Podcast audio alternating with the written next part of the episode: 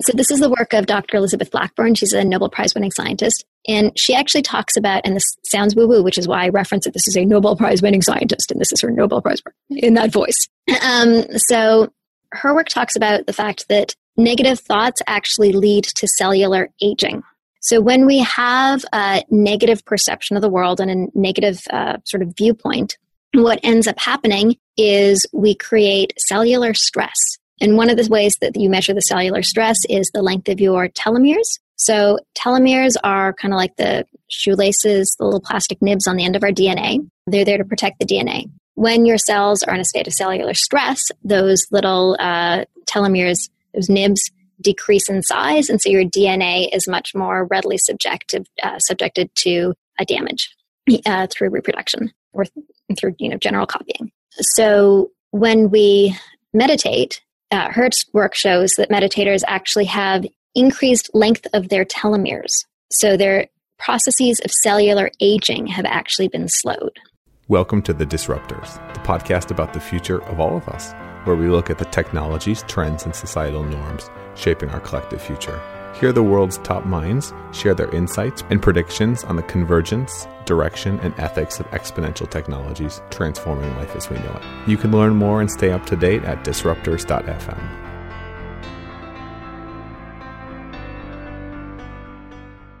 The ancients discovered many modernish sciences centuries before they would be rediscovered by Europeans. It turns out that technology, thought, and innovation can oftentimes go backwards. Losses of information like these can lead to large societal and cultural clashes. And as we've seen in the past, and we're seeing today, there can often be a backlash against science and progress. Today, we'll be diving into meditation, neuroscience, and the ability to self-enhance ourselves to the point of superhuman performance. It's a mind bender, pun intended. Today, we have Ariel Garten on the program. Ariel's the founder of InteraXon, the makers of Muse, a brain-sensing headband. Muse is an award-winning headband that makes meditation easier. Through guided exercise, Muse senses brain activity and sends information to your phone or tablet, giving you real-time feedback, that is that that gets measured, gets managed, and improved. It's incredible. I've tried this out at their headquarters, and it was quite an experience meditating and having a bit of real-time feedback. Ariel's researched at some of the top neuroscience institutes in the world, displayed artwork at the Art Gallery of Ontario and Toronto Fashion Week, and works in the intersections of many diverse interests. She's given numerous lectures on topics such as neuroscience of aesthetics and conflict, and has been featured on several prominent television programs. She's referred to as the brain guru. She's run a successful real estate business, spent time as a very successful fashion designer, and a practicing psychotherapist. She regularly gives lectures at M I T, Singularity University, and FutureMed. Her lecture on TED dot com had over a quarter of a million views, and she's keynoted some of tech's top conferences. This was a very interesting interview. Ariel's incredibly energetic, an incredibly interesting person, and we had a lot of fun. Today we discussed the science of meditation and how it affects your brain, why Ariel's passionate about neuroscience and its ability to evolve our species, how I O T and technological enhancements will shape humans of the future, the mental health problem we're facing and how to overcome it, why elite performers tend to be meditators, the ways to consciously control and hack your brain, how technological innovation will impact our evolution, what brain scientists are just starting to understand, the reason capitalist incentive structures drive many of our most pressing problems, and what the real future is for wearables. And now, without further ado, I give you Ariel Garten. We choose to go to the moon in this decade and do the other things, not because they are easy, but because they are hard. Okay, so we're going to jump earlier than two days ago and even earlier than before that. Let's jump right to the beginning. Actually, if we want to jump really to the beginning, I'm the grandchild of Holocaust survivors. Uh, all four of my grandparents were Holocaust survivors. So along with that comes a different notion of kind of gratefulness to exist in this world, you know, an understanding of the trauma that came out of that, a disconnection from the trauma that they, you know, that they experienced. And I don't, I don't, you know, there's some ways in which it sort of informs my thinking and informs my work. So when you prompted me to go all the way back, that's probably where my all the way back begins. When we start just, you know, in my lifetime after my little embryo turned into an egg, uh, uh, which formed into the human being that is me, I was very blessed to have two awesome parents uh, who are both entrepreneurs. My dad's super creative in real estate and my mom an artist. So she would paint these incredible large canvas uh, like large-scale oil on canvas paintings. And as a small girl, I would sit there and watch her take a blank canvas. And first she'd fill it in with charcoal and some scratches, and then she'd fill it in with colorful paint. And all of a sudden from nothing would be this whole world of like passion and energy on this canvas. And from that, I learned that you could create anything you want. If you have something in your imagination, it is yours to bring to the world. And, you know, the world was, I felt when I was a child, the world was my blank canvas to make stuff out of, and that making things was the most valuable thing you could do, contributing objects and ideas and stuff to the world. Have you always been creativity and do it focused? Absolutely. I think as a child, that was inculcated in me, that to be creative and generative was sort of like one of the highest forms of being. And how, how is that carried through? I, I mean, I can see I can see the parallels with what you've been doing, but how do you see that in terms of how that's carried through to your career, design, Muse, what you're doing now? So at first, my creative explorations, so they come out in many forms. I was very creative in exploring both the physical world. I made art. I was a clothing designer. Even in high school, I had a line of clothing that I sold to, sold to stores in New York and beyond. And I was also very fascinated by actually how the world works. So I was fascinated by like how the pieces of the world came together to create our perceptual experience. Why is it that this table is hard? You know, why is it that that color is red and we perceive it as red? And then once we can understand why we perceive the world in the way that we do, we can start to change and shift the world. So my interest in this really played out through neuroscience. I figured kind of the highest way we could understand how we could make things is if we understand how we perceive them and experience them and experience ourselves. And I started to become interested in brainwaves as something that had both really tangible, real scientific information about the self, as well as seemed to have this like kind of noumenal sense. There are these kind of weird otherworldly energies that come off you. And I started collaborating with Professor Steve Mann. So Steve, uh, for those who don't know, is the inventor of the wearable computer. And he was the guy who literally created Google Glass in the nineties, well before Google ever did.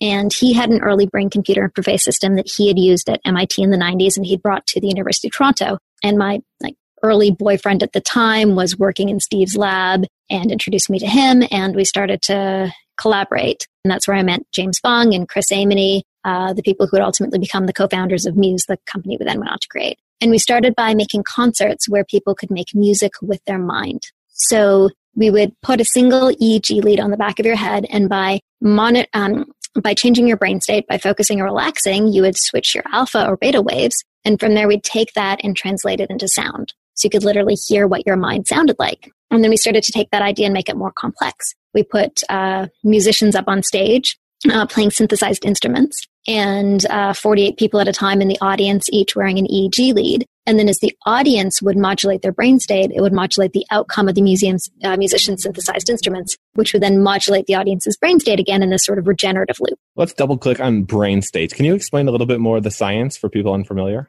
Cool. Well, let's back up uh, one step even further. Follow the hyperlink from brain state into E E G. And the hyper, you know, the webpage on E E G pops up. It says uh, E E G is electroencephalograph. So it's the energy that com- literally comes off your head. So our neurons communicate electrochemically. They send electrical signals to one another, and those are modulated by uh, uh, molecules moving along a concentration gradient, and those are polar molecules. So as those polar molecules move, they actually ch- cause a change in current. So our neurons communicate electrically to one another, and the sum total of that electrical activity can be read on the surface of the head. And so when you focus, for example, the gross overall activity of your brain tends to move into a higher frequency. So focusing, you tend to see increase in beta waves in the, let's call it twenty-five to thirty-five hertz. And as you relax, the sort of gross frequency of your brain drops to a lower frequency, typically the alpha range, and that's around eight to fourteen hertz, depending on who you ask. And this is, so an analogy would be deep sleep, deep sleep being you're in a deeper state. So the waves are significantly slower. They're lower frequency. It. So in deep sleep, you're in delta waves, for example. And then uh, that's a very slow wave state. So people can actually learn to modulate their brain state and their brainwave state quite readily. When you focus, your beta increases. When you relax, your alpha increases. And so we could take an electrode on the back of your head or anywhere on your head, actually, and be able to see those changes in alpha beta state. Then if you associate a light or a sound or a tone, some sort of, you know, classical conditioning to them, you can then, by getting real-time feedback, because as you get into beta, the light goes on, know that you're in beta state, and then start to reinforce and intentionally go into that beta state to turn on the light, for example. Hey, Matt here for a quick timeout. I know a lot of this is highly technical and challenging if you don't have a neuroscience background. Don't worry. Ariel's around to break this down into simple science so that we can understand why, in fact, this matters, how we can use our minds to impact both ourselves and our environment, and much, much more. Enjoy. And this early paradigm of being able to modulate brain state, to modulate something outside of the world, was a paradigm that we started to play with and explore quite extensively. So from these early concerts that we created, I got together with Chris Ameni and Trevor Coleman, two of my buddies, and we formed a startup. And the first thing we said is, okay, well, how can we show people the power of their mind to move physical objects? So we actually made a levitating chair in the main floor of Steve's lab. So we got a winch from Canadian Tire, put it in the ceiling, connected it through our E E G system, and ultimately your change in brain state, your ability to relax and increase your alpha state, would trigger uh, the winch in the ceiling to rise. So you could literally relax and levitate. And you basically had a technology, you had a research focus, and then you were like, what the hell can we do with this? Exactly. And then we're like, dude, we can do everything with this. And we did, you know, the silliest things you could imagine. We brought in all of our engineering and art friends, and we would have, you know, hackathons and jams, you know, what can we create? And we created thought-controlled toasters, and I remember our friend Connor created a thought-controlled Wheel of Fortune machine that would like spin lights and go do do do do do do do do do, like one of the games in Wheel of Fortune. We created a Star Trek game where you're like actually replicated that game in the episode of Star Trek: The Next Generation where everybody's minds get taken over. Um, we did all sorts of silly fun stuff until we sort of said, okay, well, it's the biggest thing we could do with our mind. And the Olympics were coming to Canada the next year. This was uh, two thousand nine. I started this work in about two thousand two, two thousand three. And uh, we put together a proposal that we brought to the Canadian government to control the lights on the C N Tower, Canadian Parliament buildings, and Niagara Falls with people's brains from across the country at the Olympics. And I imagine that went over really well because T V networks always love something catchy. You got it, dude. So we were this tiny, tiny little startup, literally three people in Trevor's basement. And here we were given this massive contract by the Ontario government saying, we want you kids with your unproven technology to be the future showcase of Ontario at the Olympics. Oh, Canada, um, and, you know, demonstrate our innovations capabilities to the world. So uh, we very clearly had to ramp up very quickly and figure out how we could create a robust technology that in a very short period of time, like two minutes, you could teach to anybody in any language and train them to then be able to control in real time the lighting on Canada's most massive icons. Because otherwise you make all Canadians look dumb. You, you know, got it. You need to pull it off. So so you're working on this. When does this eventually start morphing into into a business? And how do you know what direction to go? Is it just guess and check? So initially, there was a lot of exploration in the realm of thought-controlled computing. We actually coined the term thought-controlled computing because people would say, what, what, what do you do? And to us, those ideas, you know, my thoughts control a computer, really clearly defined the interaction that we thought we were trying to create. And we created some, you know, quite successful implementations of the technology, you know, not just sort of coined the term, but really, you know, made some of the kind of foundation works or examples in the space. People have been working in the space for a long time, probably since the seventies, but kind of able to to quantify it in a really effective way and create an S D K and lots of ways for people to interact with us. And then we stood back and said, well, you know, all this thought-controlled computing is not really going to help humanity in any great way at this moment. You know, it's not like you can just think something and something magical will happen. It's a very binary system. And, you know, short of somebody who's disabled, who's unable to use their hands, we're not going to be able to really add tremendous value to humanity in a way that's really going to be meaningful. And we wanted to do something meaningful.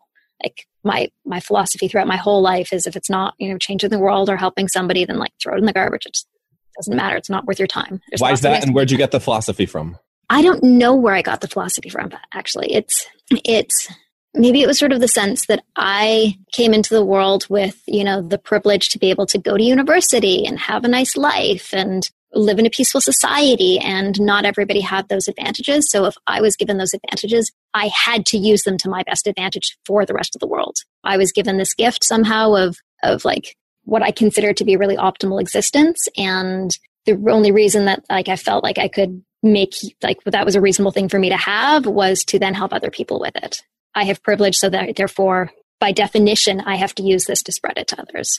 How much of that was from culture? How much of that was from your parents? And how much of that was from meditation?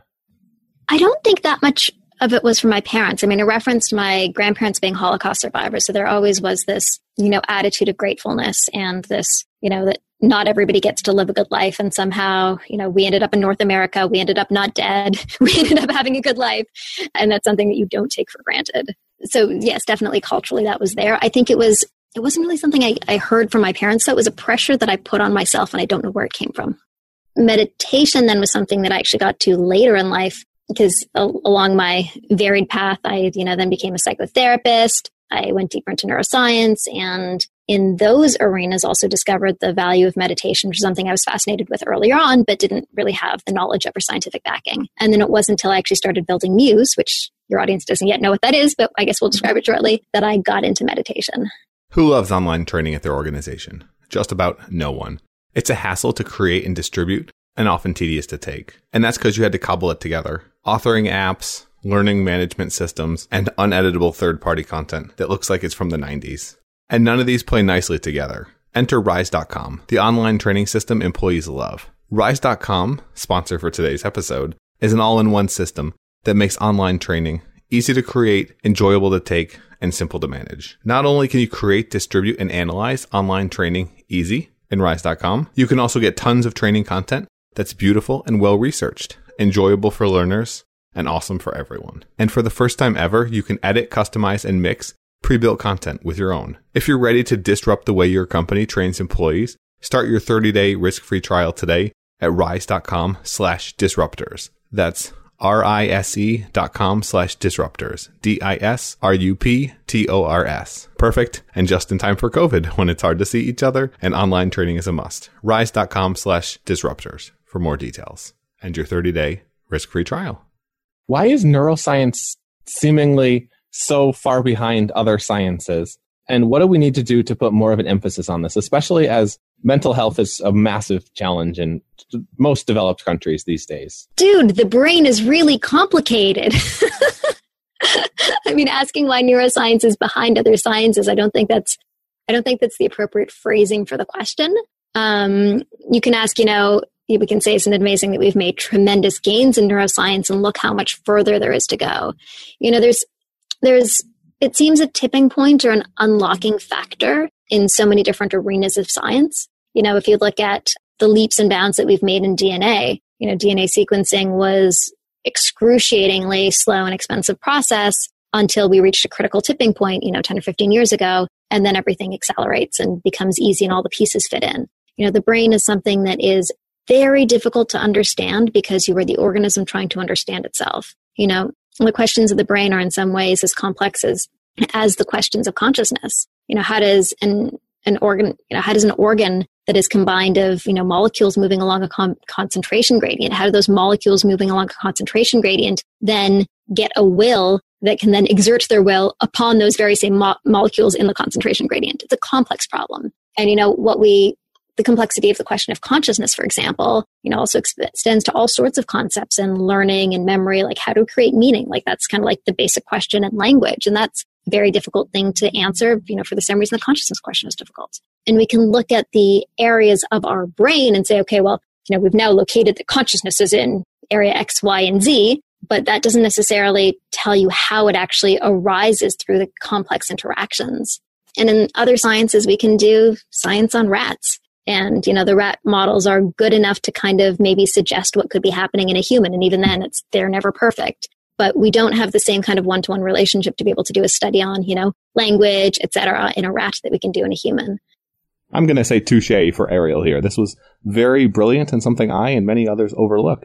In many sciences and in many fields, it is simply more difficult to do research, given the nature of the subjects. And I'm glad that Ariel brought this up here to point out some of the challenges that certain fields like neuroscience face. And it's extremely difficult to do studies in in humans. And then you can, it's not simply as easy as localizing a behavior to a part of the brain, because parts of the brain also have multiple behaviors that they're responsible for. You know, we have about one hundred billion neurons and trillions and trillions and trillions of connections. Now, it's, it's not a simple map to make. There's certainly efforts that, you know, to to map the connectome, to to map all of the connections. But even if we map the connections, we don't necessarily know how we derive meaning from them. You know, those are the computations that an order of complexity that that it's extraordinarily difficult to to manage. Yeah, it's uh, it's very interesting. I was more bringing up, if you look into not so much neuroscience, but psychology, psychology hasn't really changed in terms of the tools that psychologists are given in the past one hundred and one hundred fifty years. You kind of evaluate symptoms and then decide something. There's not a lot of testing that goes into improvements. So I was listening to a podcast recently with a psychologist, and they were looking primarily into the the effects of diet and specifically different different nutrient deficiencies on mental health and functionality. I just was wondering why it seemed like there was so much. It seems to be very much, there are a lot of moving parts. Why is it that in most fields we evaluate a lot of the moving parts, and in neuroscience or psychology, it seems like not a lot of them are taken into account? So again, I would challenge you on that. I mean, in, in neuroscience, there are thousands and thousands and thousands and thousands and thousands of papers evaluating thousands and thousands and thousands of moving parts. You know, evaluating the difference in the D one receptor from the difference in the D two receptor, evaluating tiny molecules that you will never know the name of and will never remember. There's, you know, hundreds of thousands of interactions that have been cataloged with an attempt to understand them. But the complexity of the total problem is way too big to be readily understood. So what's the best way to, to move forward then when something is so complex that you can only understand sections?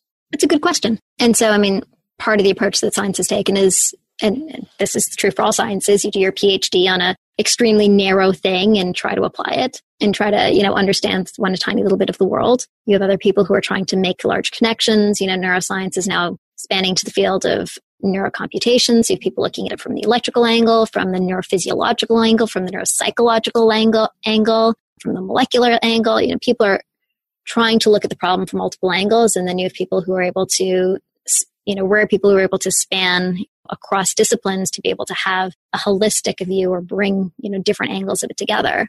I don't know how to solve the problem. You know, the connectome was one suggestion of how to, you know, if we could just map everything, then we'll get it. Uh, but I don't even believe that's a solution. As we move forward with everything being a piece, ideally we're working towards making people healthier, happier, smarter, more successful, more intelligent. And then happiness is a big driving force. What would you say are the the most important factors when it comes to mental health research, and specifically what you guys are doing in terms of how we can try to move towards a, a higher species of human, so to speak? So, you know, the tact that I have taken, and, and there are, you know, many, many, many ways to approach this problem in terms of how to make ourselves better, how to move humanity forward. The approach that I've taken is to look at meditation and to do so through a neuroscientific lens and to teach this in a way that's really tangible and actionable. Um, so this would be, I guess, a great time for me to describe what Muse is and what it does to just sort of answer that question. Bingo. Cool. So Muse is a brain sensing headband that helps you meditate. It's a clinical grade E E G that gives you real-time feedback on your meditation. So when you, uh, the metaphor we use is your mind is like the weather. So when you're thinking, distracted, you actually hear it as windy or stormy. And as you come to clear, focused attention, it quiets the winds. And so in this way, we take this sort of ancient invisible art that has a ton of data behind it as to why it's so good for you. And we make it something that's understandable and tangible and actionable, and take the invisible process of what happens inside your mind and actually make it visible. Because part of the reason we're so bad at uh, moving forward in brain science and often moving forward in therapy is because, you know, the only way to do that is through introspection, to be able to sort of pierce your own fourth wall and, and look inside and be able to reflect back what's going on outside. So we tried to create a technology that facilitates that process, that can help you actually know in real time what's going on in your brain so that you can then understand it, track it, and change it.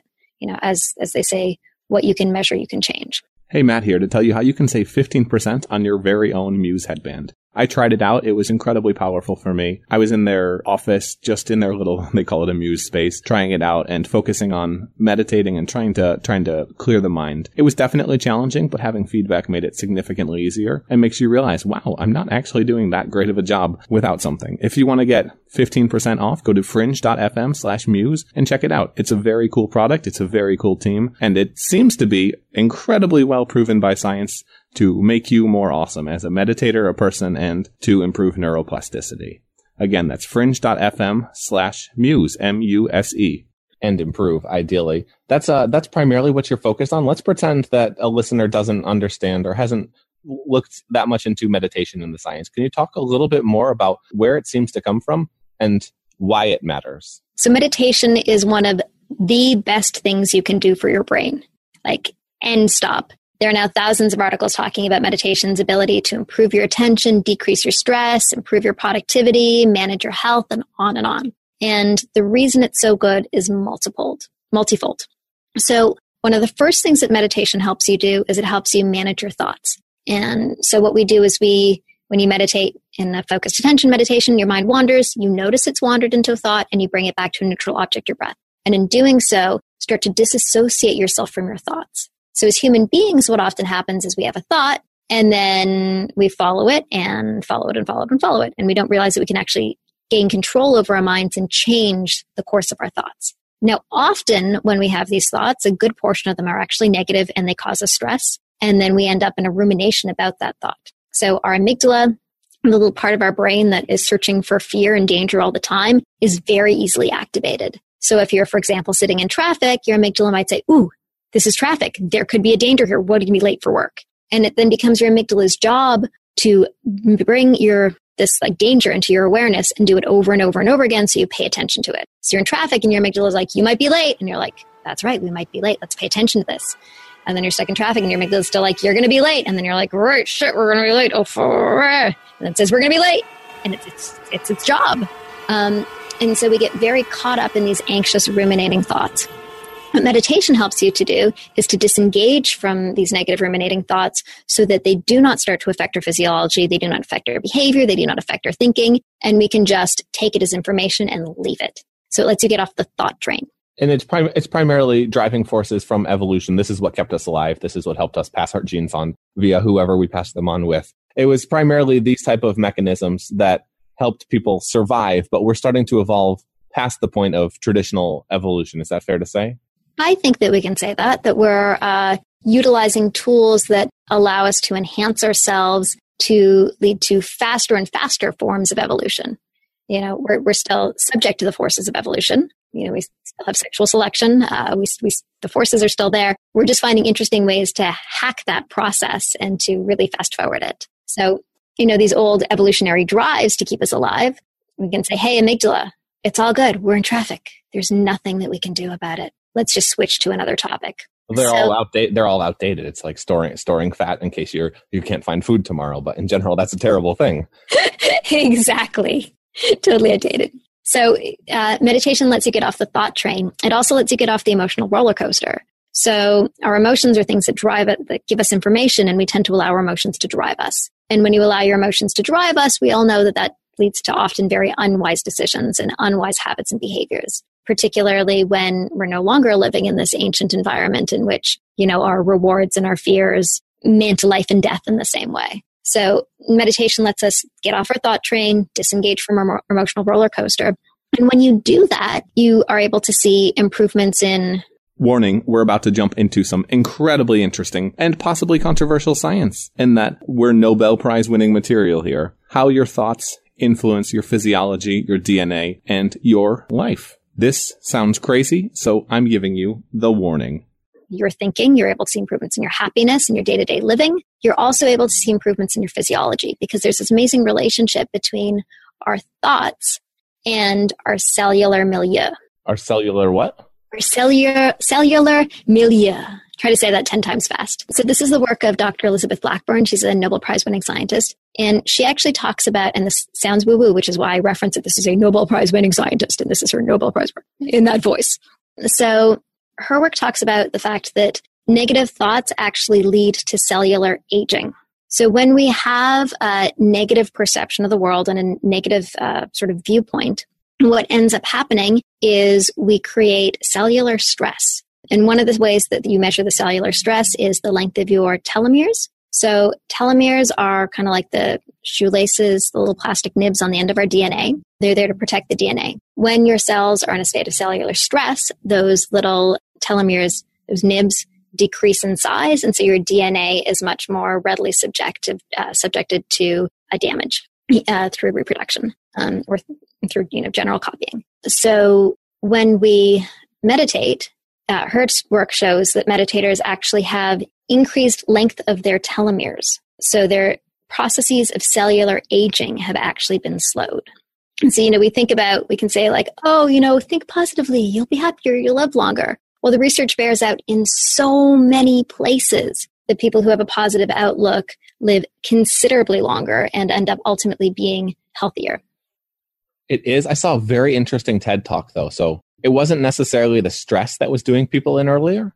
It was directly correlated to belief in the fact that stress was negative for long-term health, which which is very interesting and counterintuitive until you actually think about it. Because most stress is generally, it's it's generally not a problem. It's only a problem when you get stressed about the stress and it becomes a it becomes a flywheel. Then then things escape. So for for people that think a lot of this sounds woo-woo, a yes, it may. That doesn't mean it's not true. So correlation does not prove causation, but uh, a lot of people here probably listen to Tim Ferriss or probably listen to general high performer podcast. If you listen, a good eighty to ninety percent of them are meditation, are meditating. And that alone makes it worth worth trying out if so many successful people are doing it. Uh, so I can spend a couple minutes on the neuroscience of meditation if you want some more credibility here. Yeah, let's do it.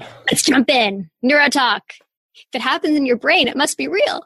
That's a joke because thoughts that happen in our mind are simply thoughts. It doesn't mean that the world are real. Our perceptions do not create reality. That was a really bad meditation joke. Wow. It's okay. If you're work if you're working there, you assume other people are paying attention to that too, but they're not. Ways that meditation changes your brain. So this comes out of the work of Doctor Sarah Lazar at Harvard. She looked at long-term meditators and looked at a number of brain areas. The first one she looked at was the prefrontal, or one of the ones that she looked at was the prefrontal cortex. So your prefrontal cortex is the attentional control center of your brain. It's the thing that is there to manage your day, organize, help you plan, and actually manage what you pay attention to. And also allows for inhibitory control, all the actions that you're not doing. Uh, the bad news is that as you age, your prefrontal cortex actually thins. Yikes. The good news is if you're able to maintain a long-term meditation practice, you can maintain the prefrontal cortex thickness as you age. So in Doctor Lazar's work, she put long-term meditators and controls in an M R I machine, and she was able to see fifty-year-old meditators who had the prefrontal cortex thickness of a twenty-three or a twenty-five-year-old. And that's basically like having elbow pads on when you're rollerblading. You're, it's basically going to help you. You got it. It's it's more than elbow pads when you rollerblade. It's like, it's literally the planning. It's the organizing. It's it's the thing that makes us human and separates us from from apes and, you know, from the lessers.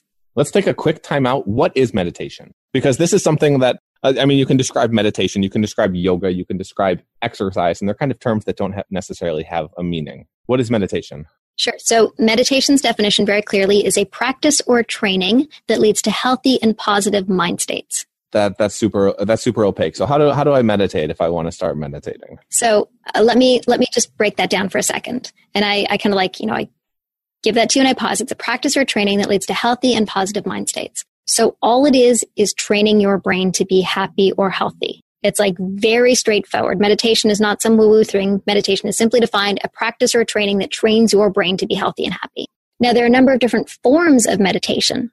So the most common form of meditation is a focused attention meditation. And there you are focusing your attention on a neutral object, often your breath. So meditation is actually not about just having your mind go blank and have nothing happen. Meditation is actually mind training.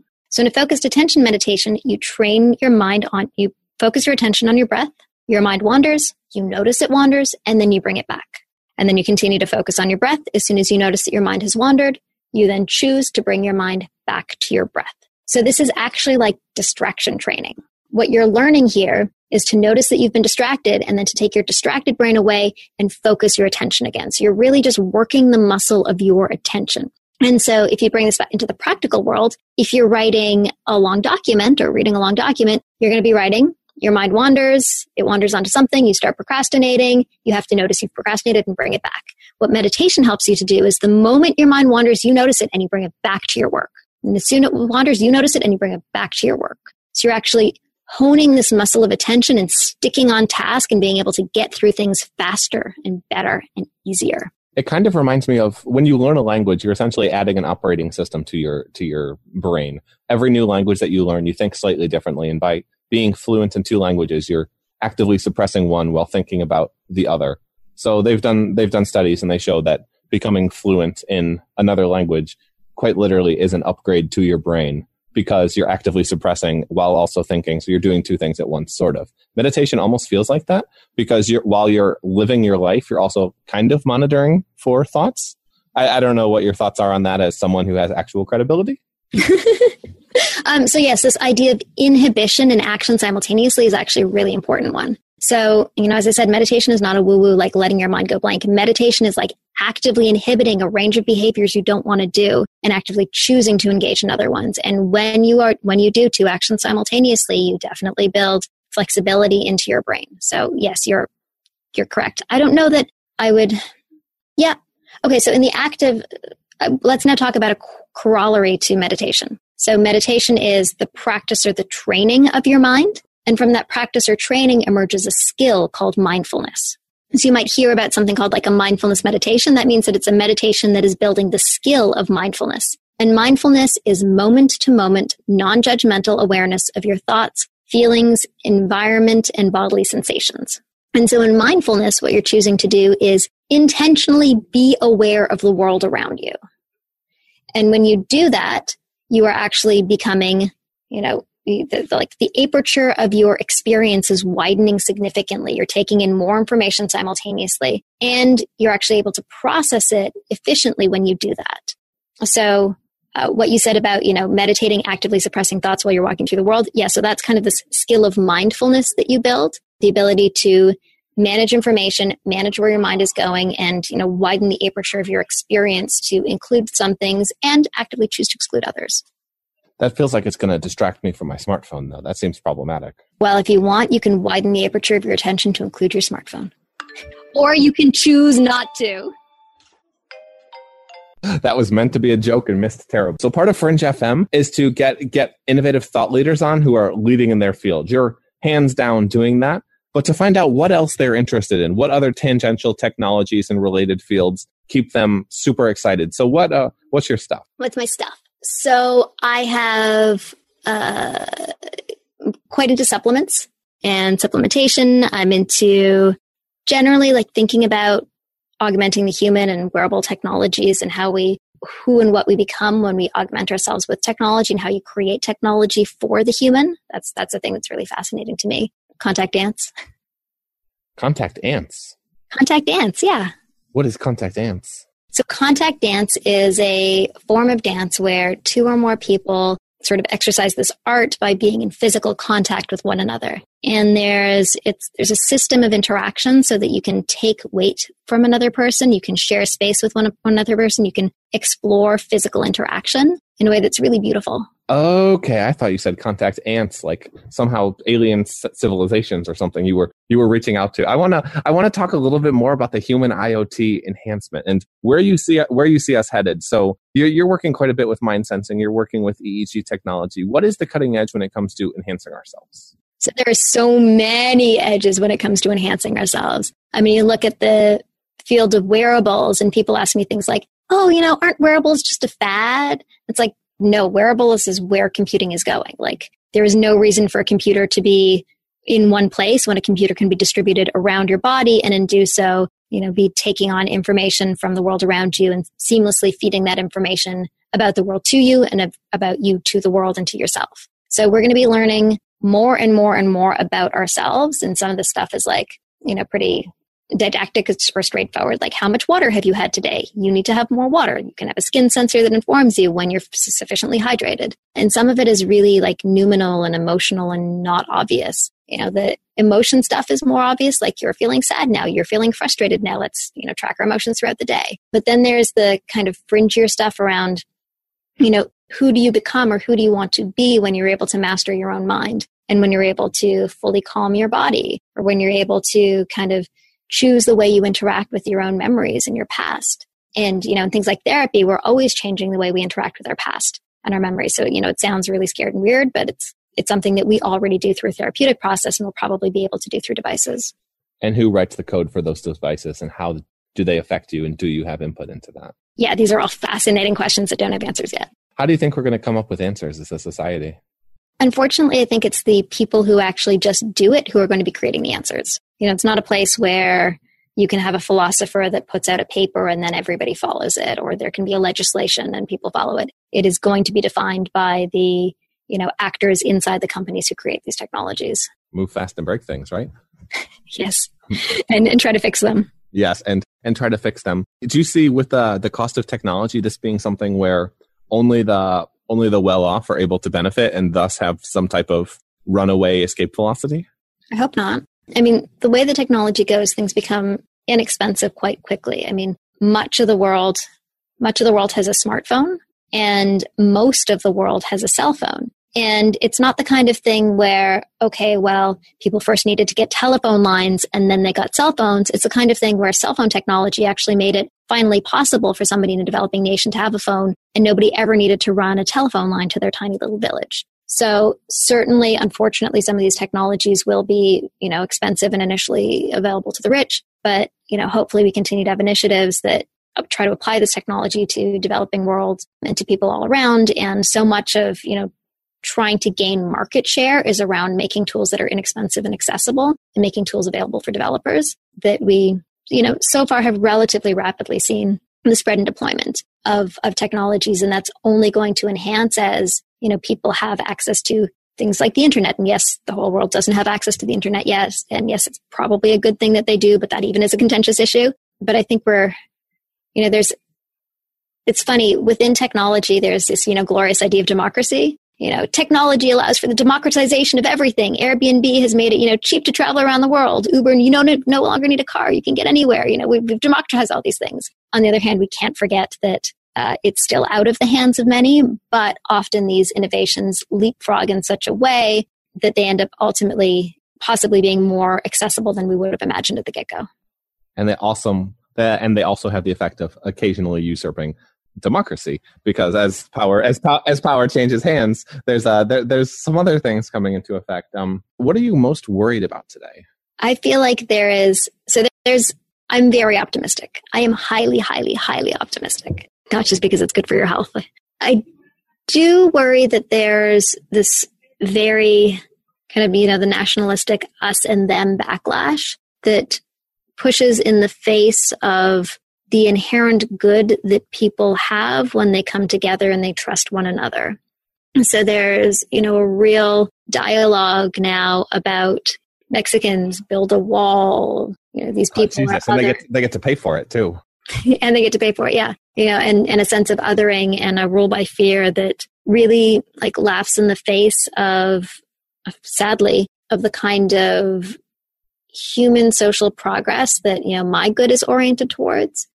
A world in which we want to be able to come together and trust one another and break down barriers, and in which scarcity thinking and hegemony begin to dissolve when you realize that these things are only created, these are only projections. Like there's there's more than enough resource, there's more than enough of all of these things, but we create political structures that really make that distribution inequitable and then cause behaviors that, you know, cause you to try to uh, try to protect them, uh, which is just this negative feed forward process.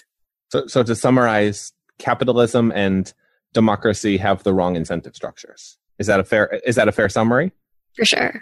How, and I'm not, how, and I'm not, ag- and I'm not against capitalism. I mean, I certainly participate in it and uh, participate in the benefits of it, but the way that capitalism currently runs certainly does not, you know, benefit the most people. And the way these incentive structures are created causes a set of behaviors that, you know, inherently alienate and frustrate one another. If you could change one thing, what would you change? You can change two if you want. One's pretty hard. Well, the problem is that we have to live in reality. So, you know, if I give an answer like, you know, basic living income for all, model after model has proven that that's a very difficult thing to guarantee. And like, it, it's not clear where the money comes from or how this works. Like nobody's actually come up with a better, a, a better structure. And I'm not going to pretend I'm smart enough to know what it is. So I can say nice things like, you know, world peace or basic living income, but uh, there's not a realistic model that demonstrates how we, how we get there, how it gets paid for, and how, you know, bipartisan support is going to, to lead to that. So, you know, I'm, I'm, my own little corner of the world was if we can get everybody meditating, uh, then we can start to dissolve the fear and the scarcity thinking that, you know, generates generally inappropriate behavior that, you know, sees another as lesser. But I don't, I don't have a, a magic reality wand to, uh, and actually propose a real solution? Yeah, it's a hard question. I imagine if we could take some of that defense budget and spend it on actual things that matter, we could do we could do a bit of a better job. But I like what you're doing as an entrepreneur. Is it is it down to entrepreneurs, startups, and businesses to make the changes that we need? In large part, yes. If there is something you think you want to see in the world, just go out and make it. It's not as hard as you think. Just go out and make it happen. And the good news is, you know, good ideas other people want to get on board with.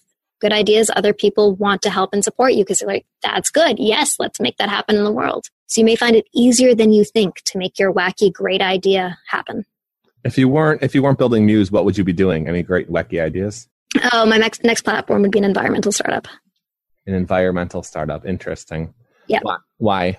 So I have a couple, a few things that I've been kicking around in my mind. One is a platform to teach women the tools for entrepreneurship and business, because there's some, you know, basic fears that women have around, that women can have around being in or starting a business that can actually be pretty effectively managed through and sort of taught. It's a set of behaviors. So that's, that's, you know, one potential future startup. The other is around environmentalism, and the way that we use single-use plastics is hilariously painful. It's just like you, you, you drink a bottle of water and you throw it in the garbage and you do it over and over and over again. And it's with no understanding of the life cycle of the plastics and the thought that you're like, I've recycled it, it's fine, or it is recyclable, so it's fine. But in reality, there's not a real understanding of the recycling process, how much actually gets recycled, what the load is to do that, et cetera. So I'm not against consumerism, uh, but there's this level of hilariously blind consumerism that is probably easy to tweak on a number of levels. And it's a problem that we need to attack,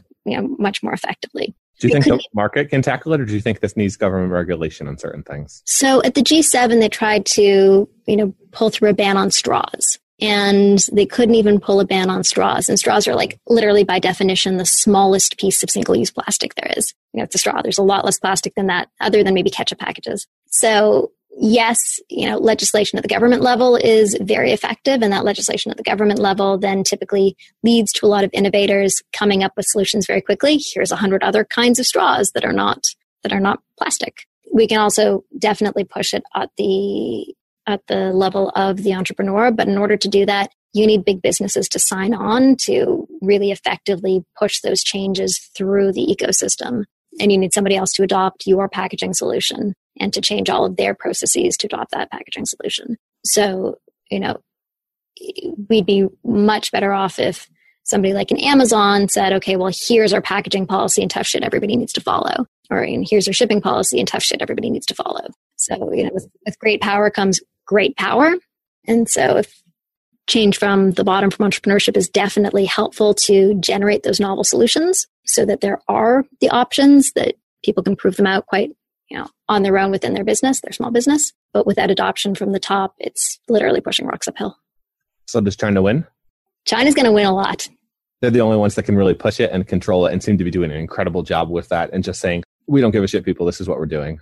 We're we're, yeah. cu- we're curing climate change. We're cutting all of our emissions. We're doing these things now. I really hope China wins. I have no problem if China wins. It uh, it's it's such a dichotomy in terms of in terms of both sides. I've lived in I've lived in both cultures. They're both very interesting. Pros and cons of each. It's a it's a major complicated future. We're uh, we're headed interesting places. What uh what topics would you most like to see covered on the podcast, and who would you like to hear speak about it? You should actually probably interview Steve Mann. Okay.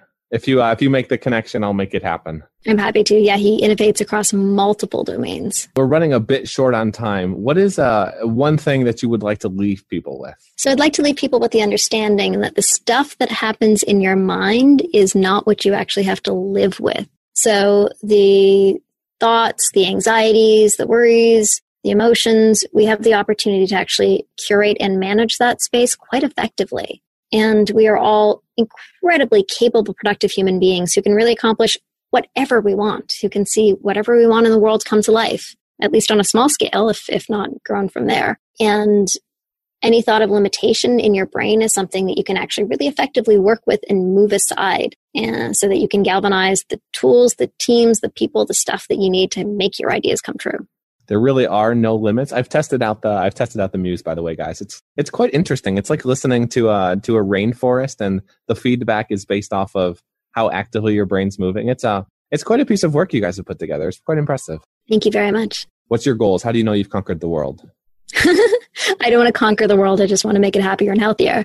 So right now we sell literally all across the world. We've just translated into French, Spanish, uh, German, Italian, and Japanese are coming. So we have people all over the world using. We have over five million minutes of meditation with Muse. So that's that's a pretty good, you know, we've accomplished a first set of goals. We have hundreds of research institutions that use Muse, like Mayo Clinic uses it with breast cancer patients and on and on and on. Uh, and we get feedback every day about how we've changed people's lives, helped them get over anxiety, over, you know, sadness, change at work, you know, improved their daily existence. So I think I think I feel pretty great about that. And the next marker is to make it even more broadly accessible so that meditation and the management of your own mind is something that everybody can do every day. Mind over matter. Guys, I have a challenge for you. Google guided meditation. There's a thirty-two minute video by the Honest Guys. Listen to that until you have to stop. And if you don't feel better afterwards, you can know that it's probably not, it might not be for you. But if you feel better afterwards, that's pretty much proof in, in and of itself that there might be something here. Awesome. Thanks. Uh, thanks for coming on today, Ariel. It's been fun. My pleasure. Be the change you want to see in the world. That's something I strive towards and fail towards every single day. If you enjoyed this podcast, if you think the world could benefit from conversations like this, the greatest compliment you can give us is referring to The Disruptors to a friend or talking about us on social media. Please take thirty seconds to do so. It would mean the world to us, and if we're lucky, help us build towards a better world. Thanks so much for listening. Thanks so much for helping us spread the message, and have a great day. If you want more of The Disruptors, you can subscribe to the podcast on iTunes or go to disruptors dot f m, where you'll find tons of audio and video interview stories with leaders in the fields of genetics, cryptocurrency, longevity, A I, space, V R, and much, much more. You can also follow me on Twitter at Matt Ward I O. If you enjoyed the show, please leave a quick review on iTunes at disruptors dot f m slash iTunes to help more people discover the podcast and help us make a bigger impact.